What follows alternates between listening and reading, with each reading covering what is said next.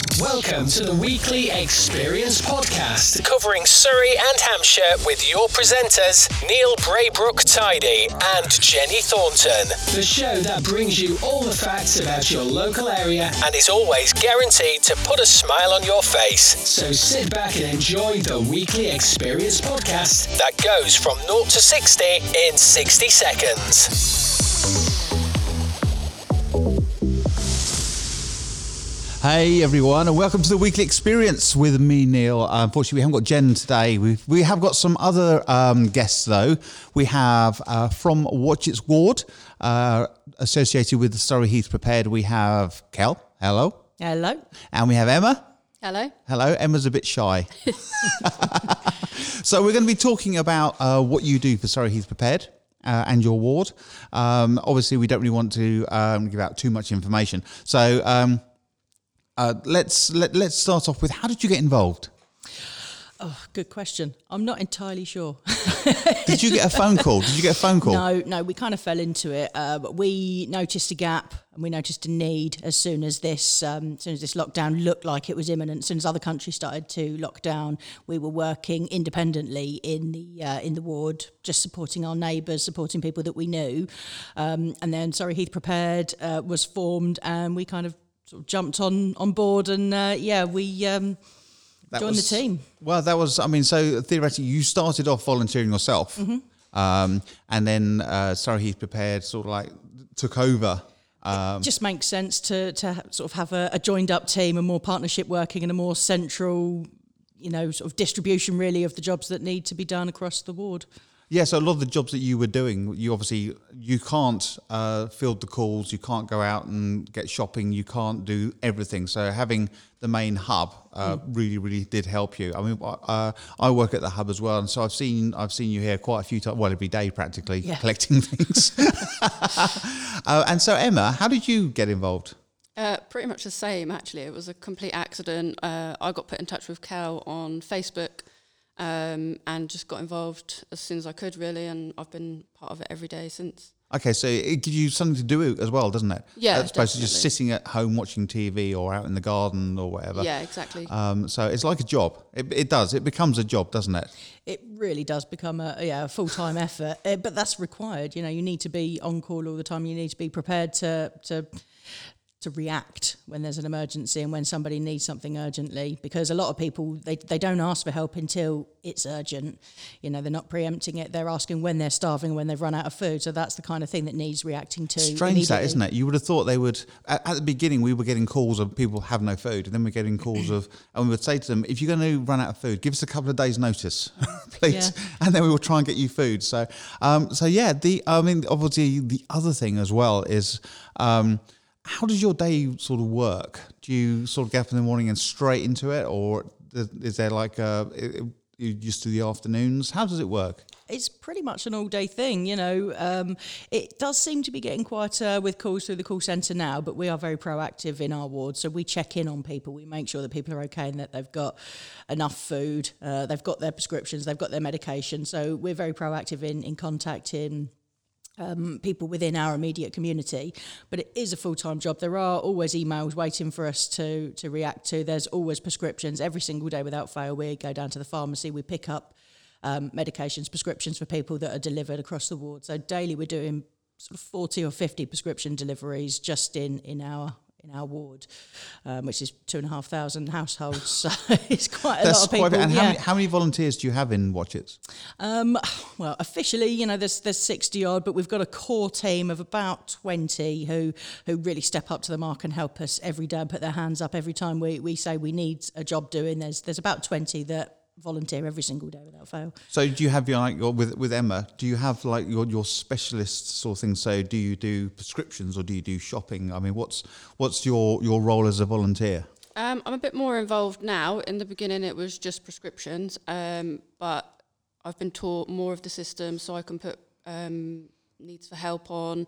Um, and then I'll take out prescriptions as well. And then on Fridays, I get involved with all the food parcels and delivering them as well. Oh, got to love a food parcel, haven't you? you know, you're going, you're going around. you've got your little shopping trolley, and you go around and you pick everything. And uh, it's quite humbling as well the fact that you're you're picking somebody else's shopping.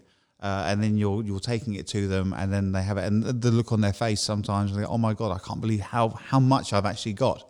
Because a food pass, a lot of people think the food pass is just for like a night or a couple of days. It's not. Uh, it's sort of three to five. Some people make it last three to five days. There's a real art to putting one together as well. You know, it's not just whacking a load of tins together. You, you really need to think. You need to sort of pre-plan for a family, really, and you need to look at what you're putting in and create meals from it in your head. Um, so yeah, we've we found it's been trial and error, but almost like you want a recipe book, don't you, to go with to go with it. So well, you can make this out of these, and you can do this, and you can do that.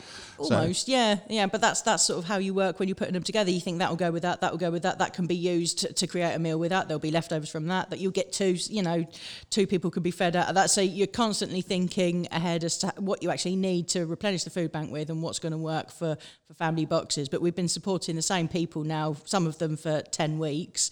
Um, we know what they like. So, we know yes. what they don't like. You know, so that makes it a lot easier. Because I know we, have had calls. Oh, we, I, I, like coffee. I don't like tea, so don't send yeah. out tea and things like that. And also, you have the diabetes, you have the diabetics, you have the yeah. people who are allergic to things, dietary uh, requirements. Uh, dietary yeah. requirements. So you have to be very mindful of that as well. Like they can't have certain bread, mm-hmm. uh, they can't have certain milk. Uh, I take it. Um, I mean, the uh, the milk, the normal milk we use is like the UHT or the uh, or the green or the blue milk. But obviously, we do have um, other milks um, like the coconut milk and the hazelnut milk as well, which are very very um, out there at the moment as well. So, um, being a volunteer isn't just literally just turning up and just saying right dropping someone's shopping off. It's like i mean has there been any cases of really sort of like have tugged at your heartstrings? I can't believe that this person is you know is so down on their luck and they are yeah there's lots of them. There's lots of them. But actually it's it's the way people approach asking for help, which is sort of quite tear-jerking. Really, we've got um, we've got one person that we support, and they contact us asking for cat food frequently. You say, you know, have, have, you got enough food? Oh, don't worry about me, dear. Just worry about the cats. And you know, when you do a bit of digging, you realise that this person's been living off of soup for for three, four weeks and they give the food. They're, they're the... more concerned about getting cat food. You know, people do not like to ask for help.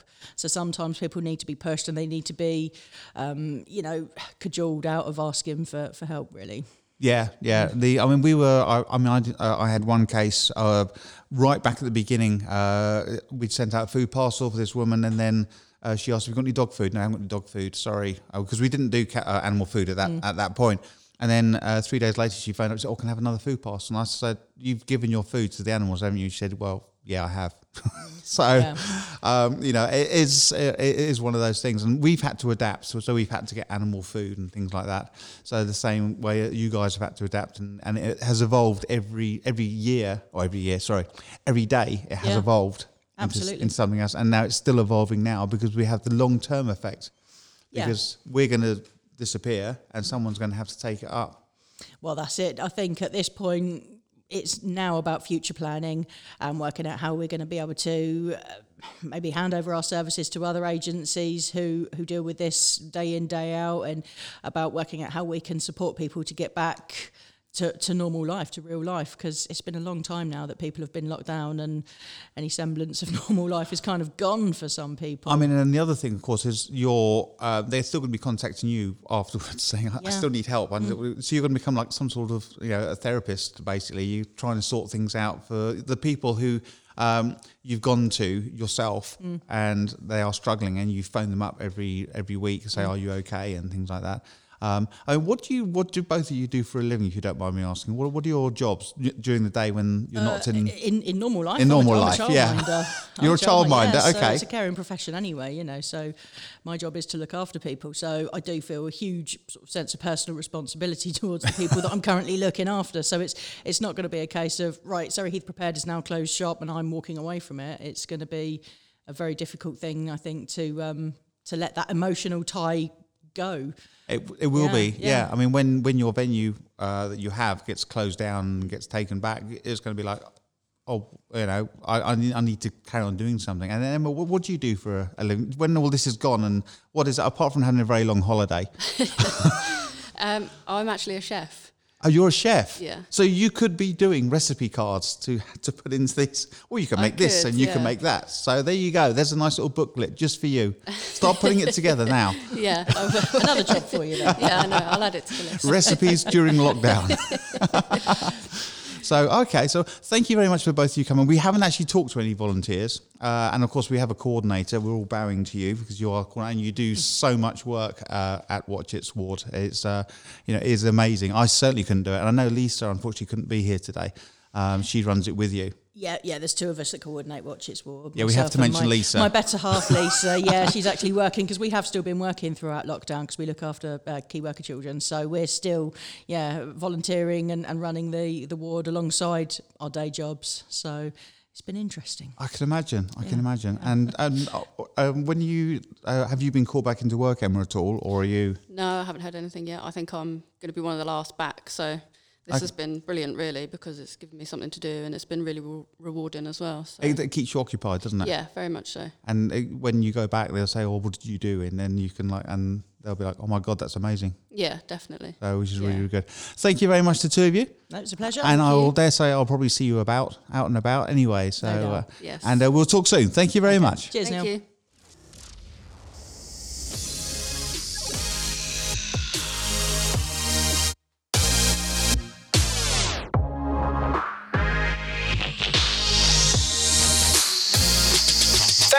Listening to this week's episode of the Weekly Experience. For more episodes, you can find us on Apple Podcast and Podbean. And remember to subscribe to stay fully up to date. So look out for our next podcast and do check our new website, buzzpodcasts.co.uk.